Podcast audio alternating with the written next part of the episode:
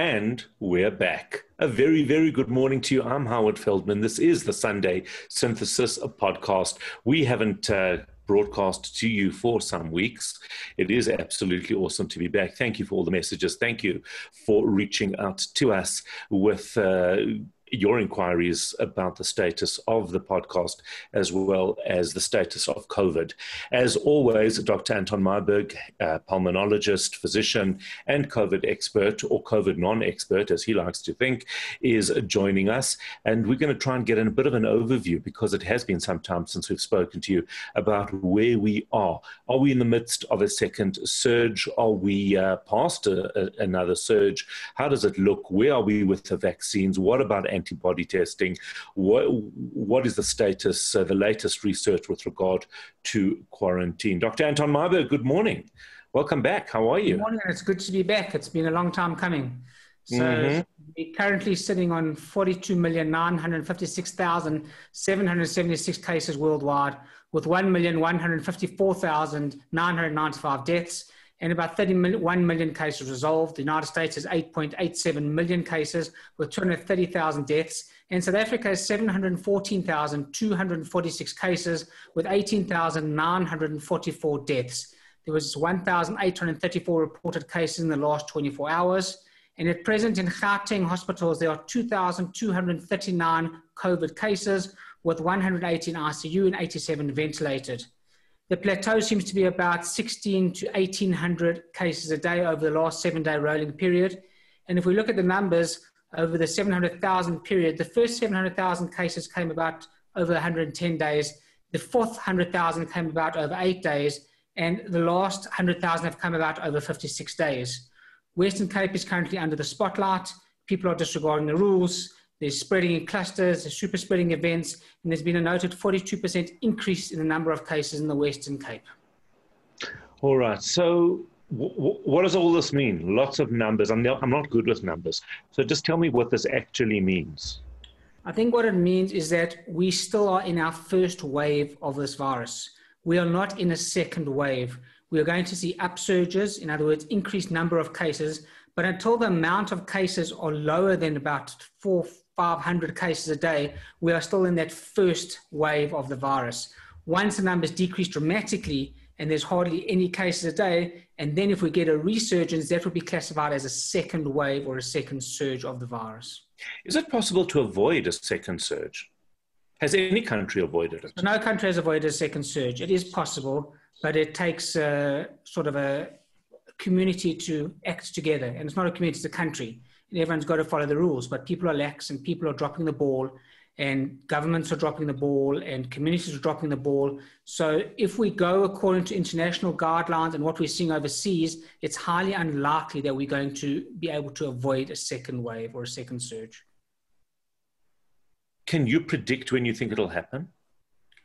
It's it's difficult to say, but the predictions are, are basically anytime from January to, to, to February. And the reason for that is that there's going to be a lot of international travel coming to this country in the December times. And what the government have done is they've relaxed the quarantine laws for international travelers coming from overseas. So they've put in a mechanism that if you test negative within seventy-two hours of you arriving here, then you don't have to quarantine. And that's going to be where the problem starts for us, because yes, it will boost the economy and yes, it will boost international travel. But what happens if you get the virus when you're on the plane? What happens if you're exposed to the virus when you're in the airport? Then ideally you should be quarantining for fourteen days, but you're not going to be quarantining. And then we're going to be getting a second strain of virus or a different type of virus that is coming from overseas and is going to reinfect us in different ways. So that's very worrying. Isn't the answer to the whole problem rapid testing? Surely if, if, if we could uh, get immediate answers as to whether people are COVID positive or not, when they're getting on the plane, then and every, everybody's tested, surely that'll help? No, it won't help, because it's the same reason as having the seventy-two hour test. And the test doesn't, even if you're exposed within one hour of somebody, you don't become positive automatically. It's got an incubation period. It takes about two to five days for that virus to actually culture in your body. And then it can incubate up to fourteen days. So a rapid test gives you an answer for there and then, but it doesn't tell you what's happening in the next right. seventy-two to fourteen But it'll days. Protect everybody on the plane. So in other words, if everybody's had rapid testing and they know that they're negative, then everybody Not on that plane. Because if someone is exposed in the airport and they could... Yes, but they can't spread it. They can't spread it immediately. Do we know that? They? Do we know that? That's the point. I know you're the expert, hey? You, no, you know everything. That's why we're talking to you. We don't know enough about this virus to say that you can't spread it. And, and, and that's the reality, and that's the point. And that's why you've got to have all your mechanisms in place. That's why you've got to social distance. That's why you've still got to wear masks. That's why you've got to do all these non-pharmaceutical interventions in order to try to prevent it from spreading further. Yes, we know that planes have got good filters on them, and they ideally should be okay, but what happens if they're not? And, and we can't live in fear our whole lives, but we've got to be protective, and we've got to be able to say that we are not going to spread this virus further, because we want to get back to the reality of life. You know, it's been nice at the moment because people are starting to get back into some sort of normality with some of the rules and some of the norms being followed. Are you saying, though, in terms of your prediction, January, February, are you saying that, you know, we've all got this magical thing in our mind, and I think it is magical thinking. Um, I'm busy writing an article on it, that that we've demonized twenty twenty. We seem to think that the minute twenty twenty ends and twenty twenty-one begins, all of this is now over because that was so last year. Maybe we've got to start coming to terms with the fact that twenty twenty-one might be start off a little bit difficult. That's very similar to the Y two K. You know, everyone thought the world was going mm. to end and the virus and the bugs were all going to destroy the computers at the touch of midnight. And, mm. and that never happened. But, you know, there are going to be problems. This is going to go far into two thousand twenty-one. Until we get this vaccine, which we're waiting to find out, it's still going to be problematic. And there's still going to be waves and there's still going to be surges. And we've still got to carry on realizing that twenty it's the same as when people all go to Umhlanga for the holidays now. It's as you cross the border, it doesn't mean there's no corona. You know, so as you cross the border, or the, or the time change or the calendar for two thousand twenty-one, it's not going to mysteriously just evaporate. Yeah. There ain't no unicorns on two thousand twenty-one, January the first just yet. All right. Well, if you could just work on that, that would uh, that would be very... It, it reminds me of, I think it was the First World War, where they spoke about the boys coming home by Christmas. They'll be home by Christmas. They're just going to go and sort this whole thing out. Uh, but, uh, you know, four and a half years later, they, uh, they finally came home broken. And uh, You're just giving away your age if it reminds you of the First World War. That's rude. You know, we, we are able to read these things. Wow. Wow. Um, okay. The, the, what's obviously vital um, around all of this is the vaccine. We haven't spoken to you for a number of weeks. I've assumed, I'm assuming now you've sorted that out and we're almost ready to go with vaccines.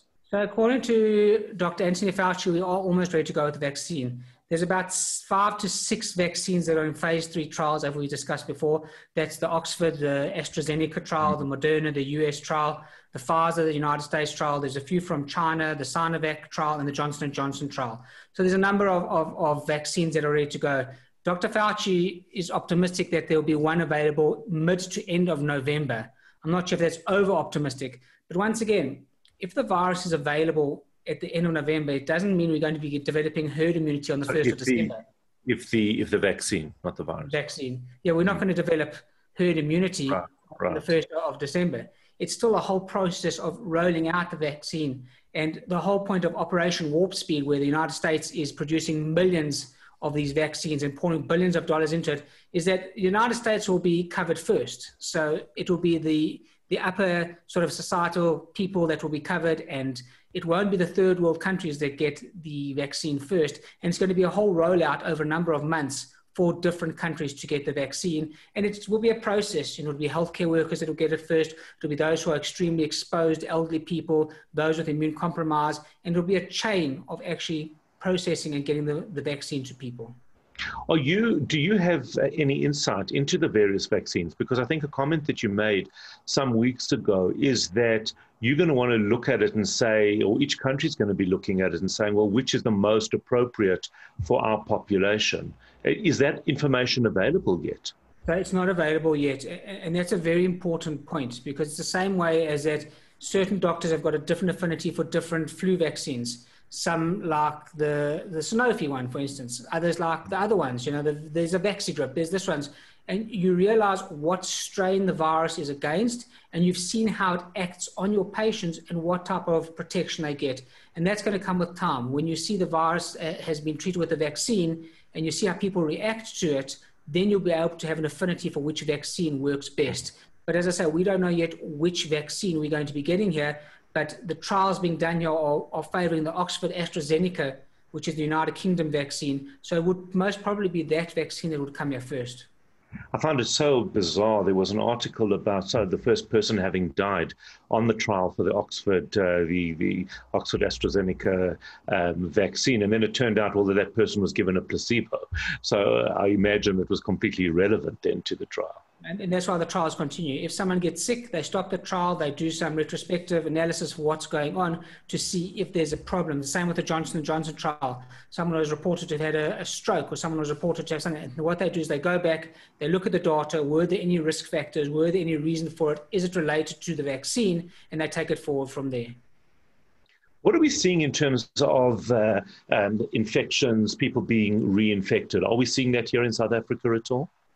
We haven't seen it yet, but it's a very difficult thing to work out, because just like they do overseas, for instance, in, in Hong Kong, for the person who got infected by having traveled to Spain, three months prior to that, he had a virus which was genetically up, kept and sort of amplified and checked by the laboratory to see what strain of virus it was. Three months later, having traveled back from Spain, back to Hong Kong, he got sick again. And the same laboratory took the swab that he had, and they looked at the genetic sequence of the virus to see that it was a different strain of virus, see that it had actually been reinfected again. So it's not rare, it does happen, and it can happen, and it will happen continuously, but it's not overt at the moment. So are we still, is, is antibody testing still the most um, accurate way to determine if somebody's susceptible or not to being reinfected? No, no. And, and the point is, that at this stage, and this will change within a few months, there's no doubt about it, but at this stage where we're sitting now, in South Africa, the antibodies are not testing what we call the neutralizing antibodies. And a neutralizing antibody is something that destroys the virus. In other words, it kills off the virus. What this antibody test in South Africa is testing for at the moment is, are you positive or are you negative? Do you have IgG antibodies to coronavirus? Once again, we don't know if it's one of the overshoot coronaviruses that causes the normal flu, or is it the actual virus. It checks for a spike protein or the M protein on the actual virus itself and not for these neutralizing antibodies. So we can't with definitive answers say that you are definitely immune if you have the antibody. Also, we don't know what actually effect is if you have a severe infection, will you get a higher antibody titer, or if you've got a mild infection, do you get antibodies?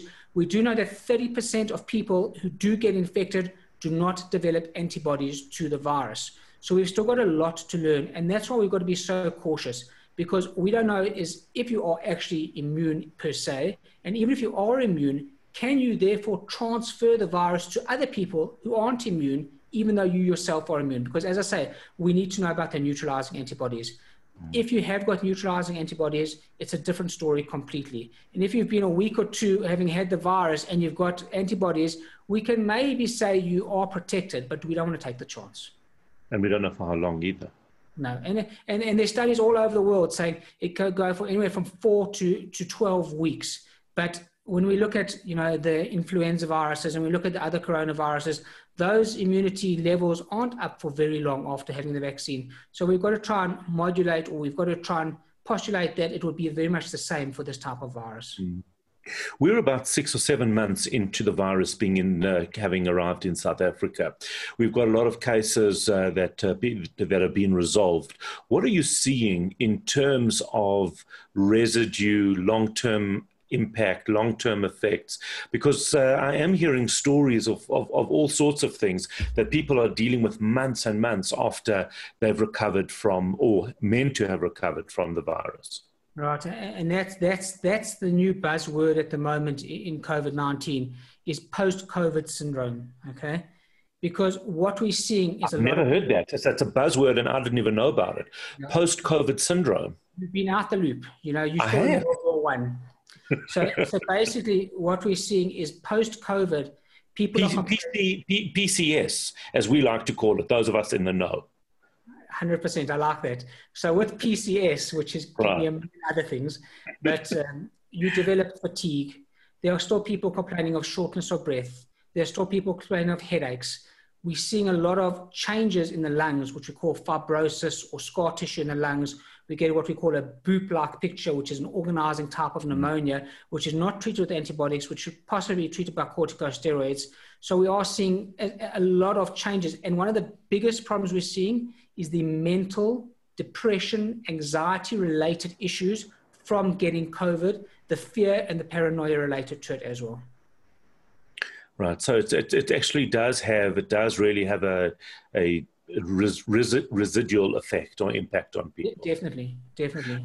A lot of people are asking me about planning December holidays. We are already at the end of uh, October. It's almost November. Uh, it's very late. South Africans like to start worrying about December in August. So uh, what's your advice? But no one's really known what they could be doing, should be doing. What's your advice? So my advice is take it day by day. I think we've got to look at the global picture and see what's going on in the world. And we've also got to see what's happening on the international scale. And if we look internationally, the C D C in America has now considered someone who's a close contact, not someone who's been with somebody for fifteen minutes who's an infected contact in a mm. continuous amount of time, but over a twenty-four hour period. If you were over twenty-four hours in enough spaces with to make up fifteen or ten to fifteen minutes with an infected person, you are considered a close contact, despite them being symptomatic or asymptomatic. So that's changed things, and that changes the whole evolution of the holiday, okay? You can't be around people all the time without wearing masks. But can we go on a holiday? The answer is definitely yes. We have to go on holiday. It is incumbent upon us to go on holiday because we need, we need a break. Everyone needs a break. The whole country needs a break. But you've got to do it carefully, you've got to do it strictly. And once again, you've got to realize when you cross the border, there's no such thing as we've crossed the border and there's no more corona. And, and that's very important. You know, you've got to, got to keep up with your um, non-pharmaceutical interventions. You've got to wear your mask. And there's actually a very important um, diagram, which I'd like you to post on the, on the screen. It's called the Swiss Cheese Respiratory Virus Defense Diagram. And this is very important. This was a, a diagram put up by Ian McKay, which is based on the Swiss cheese model of accidental causation. And from this model, we can see that we accept that there are going to be flaws in humanity with, and with everyone and technical problems. But with these preventative measures, now if you take a piece of Swiss cheese, it's got holes in it. If you take a number of layers of Swiss cheese and you put them next to each other, and that includes hand washing, hand sanitization, social distancing, wearing masks, these non-pharmaceutical interventions are the way to stop these other problems being a threat. And that's how we can maintain and keep a December holiday going. I think we also got to remember an important thing is we are worried about the December travel from overseas travelers, but mm. we do want to go into two thousand twenty-one and be able to send our kids back to school and be able to go back to work. We don't want lockdowns. Lockdowns don't work for us at this point from an economic and social point of view, but we have to have to understand that it is extremely important to follow these rules and take it forward from there. So, so for example, if you go to, to a, on a beach holiday, if you're sitting under your umbrella with your family um, and, there's, and you are relatively uh, far away or a couple of meters away from somebody else, do you have to wear a mask? If you, if you go for a swim in the sea and the sea is crowded, or do you have to swim with a mask? Okay, so first thing, you definitely don't have to swim with a mask because you'll drown. Because that sounds like waterboarding to me. Yeah, unless you take a snorkel and you take some, but that's a bit over the top. No. So no, that's no. a very, very good point. You can go onto the beach without a mask under your umbrella, but you've got to be social distanced. You know, it doesn't help if everyone's on top of each other, right next to other, because then, then there's no social distance, even though you're outside, because once again, people are interactive people. So you're going to have people, they're going to walk up to you without a mask. You're sitting under your umbrella. They cough on you. It's about people respecting you and respecting your space, which is going to be very difficult in a December holiday on the beach. I'm thinking you're sitting under an umbrella reading a brilliant different book. Beach to go to, or you might have to, yeah. you know, be very strict. Or while you're on the beach, lying there, put a mask on. You know, it's not easy. You know, it's not fun, but you've got to do what you've got to do. Once you're in the water, it's a different story. But once again, you can't congregate with people and jump on top of people in the water. You've got to be very careful and still allow yourself to have a holiday. Yeah, it is a very, very real challenge. A lot of people also asking about uh, um, elderly grandparents, people coming to visit, um, spending time with family. Your your view on that currently? So yes, we are in level one lockdown, and yes, we are more strict than we were, but there's ways to do it at this point in time. If you sit outside, if you socially distance, if you're all wearing masks, you can do it. As long as you're not hugging and kissing each other and falling all over each other, and as long as you've got good ventilation with your masks on, it's definitely something that can be done.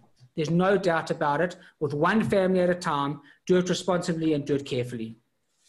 All right, yeah, because quite a few I'm just looking at. And what about uh, what about play dates and uh, sleepovers?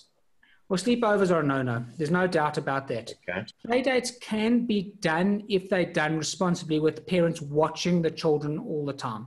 That's the only way to do it. And I'm talking about younger children, because younger children, you can't say what they're going to do. You know, you need to make sure they wear their mask, but they're going to want to play with each other or sit next to each other or sit on top of each other.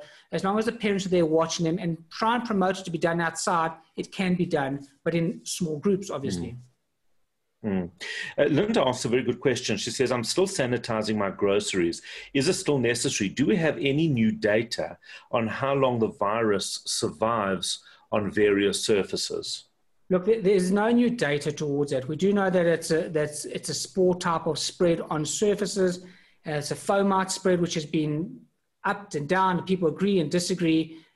I personally don't sanitize my, my groceries when they come home, um, but mm-hmm. wash your hands. Wash your hands. Keep on washing your hands. We know there's no major spread in food, but obviously the parcels around food can spread it. So just be more careful. If it makes you feel better, I'm not saying it's wrong to sanitize it, but I don't think it's one hundred percent necessary at this point.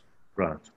Mel- Melanie says, I'm sixty-four with lots of comorbidities, but I'm not bald, which which is, you know, obviously important. Uh, I volunteered to do the Johnson and Johnson vaccine trial. What's your opinion? Because my friends are horrified. Look, there's special and specific criteria for someone to go into a trial, and you're vetted according to your age, you're vetted according to your comorbidities and any other problems. So they won't accept you into the trial unless they deem you as being safe to be going into the trial. Okay. So so, so they're not going to accept you if you, no. you know. The specific criteria that you have to fulfill. Right. I got it. Um, Shelley says, can Anton give us an idea of what the R value is now? And just remind so, us what the R value yeah, is. Yeah, so the R value is the reproductive number. It's a way of rating the coronavirus or any other disease's ability to spread. It's the number of people that are infected from one person that passes on the virus. We want the R number to be less than one. In other words, it's the same with measles. The R number, for example, is fifteen. So one person will infect fifteen people. At going to precedent about the nineteenth of October, the R number was one point zero four. So it's still above one. At one stage, it was below one, but now we're still above one, so we still are spreading the virus. How are we doing in terms of treatment, excuse me, and, and uh, um, recovery rates, death rates here in South Africa? Um, are you using Remdesivir as a, um, as a drug successfully? Give us a, a, a view, an overview on tr- current treatments. So I think it's important to me to discuss the death rate first before we discuss the treatment. And, and you'll notice that some days there's eight deaths and other days there's one hundred forty deaths. And that's changed at, since the beginning of October, because the government have asked us to track the excess deaths. In other words, not only the deaths that happened in hospital, but Home Affairs is now being contacted to see how many people died from COVID on their, their death certificates. And that's being added to the daily thing. So there's a backlog of deaths, and it's not one hundred percent consistent of the actual deaths happening each day, but the backlog coming from the deaths. With regards to Remdesivir, there was a new trial called the Solidarity Trial that, that showed that it might not be as effective as we thought it is. In other words, we still don't have a definitive treatment for this virus. We are using Remdesivir. We're using it a lot earlier than we used to in the, what we call the viral phase. That's the beginning phase, uh, before the cytokines actually explode and you get to that pneumonic phase. So we are using it as an in-hospital drug. It's an uh, intravenous drug, and we're using it with certain comorbidities and different people. Is it helping? Maybe, probably. Um, do we know for definite? No, we don't know for definite, but it's added to our arsenal of medications. We've got um, corticosteroids, we've got anticoagulation, we've got Remdesivir, we've got other drugs like tocilizumab, which we mentioned many times before. We still are using all these drugs. We still are seeing that there's definitely a change in the mortality rate that we're seeing in the hospital for the good.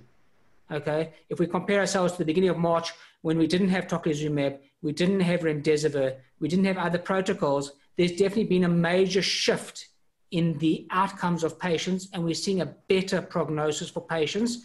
But once again, there's no magic bullet as of yet. Mm. And we're desperate for the vaccine to come out. Right. And uh, and the number of people on ventilators, that you're obviously trying to avoid at all costs at this we point. We try to avoid that at all costs. You know, there, there's many talks of, of this being a different type of virus. We know it's a severe virus and it does affect the lungs. Lots of people are talking about a gel-like substance in the lungs that you can't ventilate people. Some people are having success with ventilation, but the overall majority and the overall feeling is to avoid ventilating people because it's a different virus. You know, in a normal hospital setting, if someone comes to you with an oxygen saturation of seventy-five percent, your first knee-jerk response is to put them on a ventilator.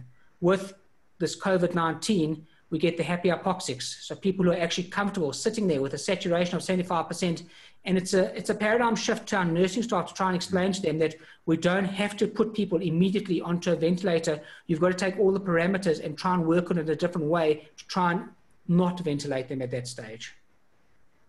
There's been a lot of uh, talk, certainly in the in the circles that uh, that I'm in, around the time period for quarantine. I know at some stage when the hospitals were under pressure, people were, uh, medical staff was being asked to come back after, let's say, seven days. Then we heard nine or ten days. Then there's the figure of fourteen days. Can you just give us an overview?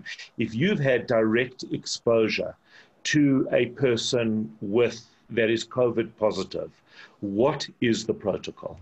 Okay, so there's two protocols. There's the N I C D protocol, which is for the masses, okay? In other words, to understand what's going on, but there's a different reality to what we believe, and we believe we should be going by international standards. So the N I C D protocol states that the quarantine then is ten days.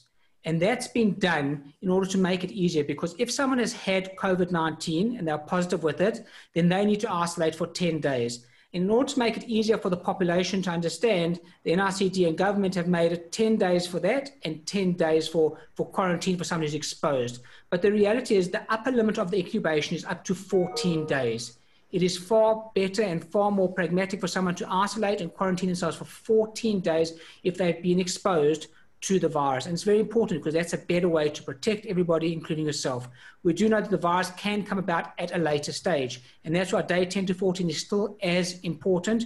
And we are advocating that people stay the fourteen days, not the ten days. That's international guidelines. It's not just something that's been made up by, by some of the doctors in South Africa. It's an international guideline by the C D C, by the European countries, by all over the world. And that's something which we need to follow. There's, a, there's also pushback uh, around this sort of thing. People saying that, uh, uh, not necessarily you, but but people that that that are, are asking for these stringent measures to uh, be put in place are catastrophists. That that uh, uh, messages of, of of doom and gloom, fearmongers. Uh, can can you respond to that? So. I think that's a very important thing because there's pandemic fatigue at the moment. There's complacency. People are looking for scapegoats. You know, it's your fault that the economy is down. It's your fault that we're getting sick. And you just promoting doom and gloom because you want everyone just to not be able to co-socialize and you don't want this virus to spread. And if you're going to say that scientific knowledge and scientific basis is called catastrophizing and that it's doom and gloom, then you're on the wrong page. Then you're not following the rules. You know, then you don't understand what science is about and what all these studies are about. It is scientifically ratified and verified from the highest levels of people who are studying these things all the time, of academics, of people who understand what it means to take ten days to fourteen days, of people who understand how the virus grows and how it spreads. So if you want to call somebody a catastrophizer, it means you're doing something wrong because you're obviously guilty about something else. And you don't want to take the heed and the warnings that are being directed to other people. I don't want the whole of South Africa to be in quarantine. I don't want my whole family to be in quarantine or isolated. I do want everyone to be safe. I do want people not to spread the virus. Mm. I'm not doom and gloom. We've got a reality here. We need to treat this and, and live with this reality. And we need to prevent it from spreading so we can actually maintain some sort of normalcy. Overall, how do you think South Africans are doing? Yeah, it's a difficult one to say. And as we say, the, the rolling seven-day average is about sixteen to eighteen hundred cases a day over, over a seven-day period. Um, I think what's very important is, once again, as we say, we in pandemic fatigue. I think we like day two hundred eleven or day one hundred twelve, something around there of lockdown. That's a long time, you know, mm-hmm. I mean, mm-hmm. but we're now in the summer part of, of our season. So people are going outside more, people are happier, people are able to sort of associate with other people more. So overall, I think we're doing okay. But when I hear stories of people going to different provinces and then disregarding the rules, then we're not doing well. Then we, we're disregarding the facts for our own selfish needs to say that, you know, we need a holiday, bugger everybody else, don't worry about it. And uh, when we come back, we'll reinstitute the laws. So overall, I think we're doing well. And and, and I think that's that, that's the good news of the story. Is that, I was just going to say, you, now, you, you've got to give us good news. Yeah, life is definitely more regular. It's much better than it was. People are interacting, albeit they need to keep their social distancing. A vaccine has been uh, put out there. There's a number of vaccines that are being done, and we're hopefully expecting one towards the end of November. We definitely can delay the second surge from developing. It's in our hands. And, and of course, I would be remiss if I didn't say how much better news do you have if, if you didn't see that Liverpool won again last night. I mean, let's have a Chelsea donut. Let's do something, you know. It's fantastic news. Right. And, and I want to end off by quoting and saying, by failing to prepare, you are preparing to fail. It's in our hands. We can do it. We can take it forward. We've just got to be consistent. We've just got to be unselfish. We've just got to look after each other. We've just got to follow the rules, and we can avoid certain ramifications of other surges. Doctor Anton Meyberg, thank you as always. I'm Howard Feldman. This has been your Sunday Synthesis podcast, where I chat to a COVID expert or non-expert, because he says nobody really is, Doctor Anton Meyberg. We'll be back with you next Sunday. Send us your questions and we will try as much as we can to answer them. Have a great day and be safe.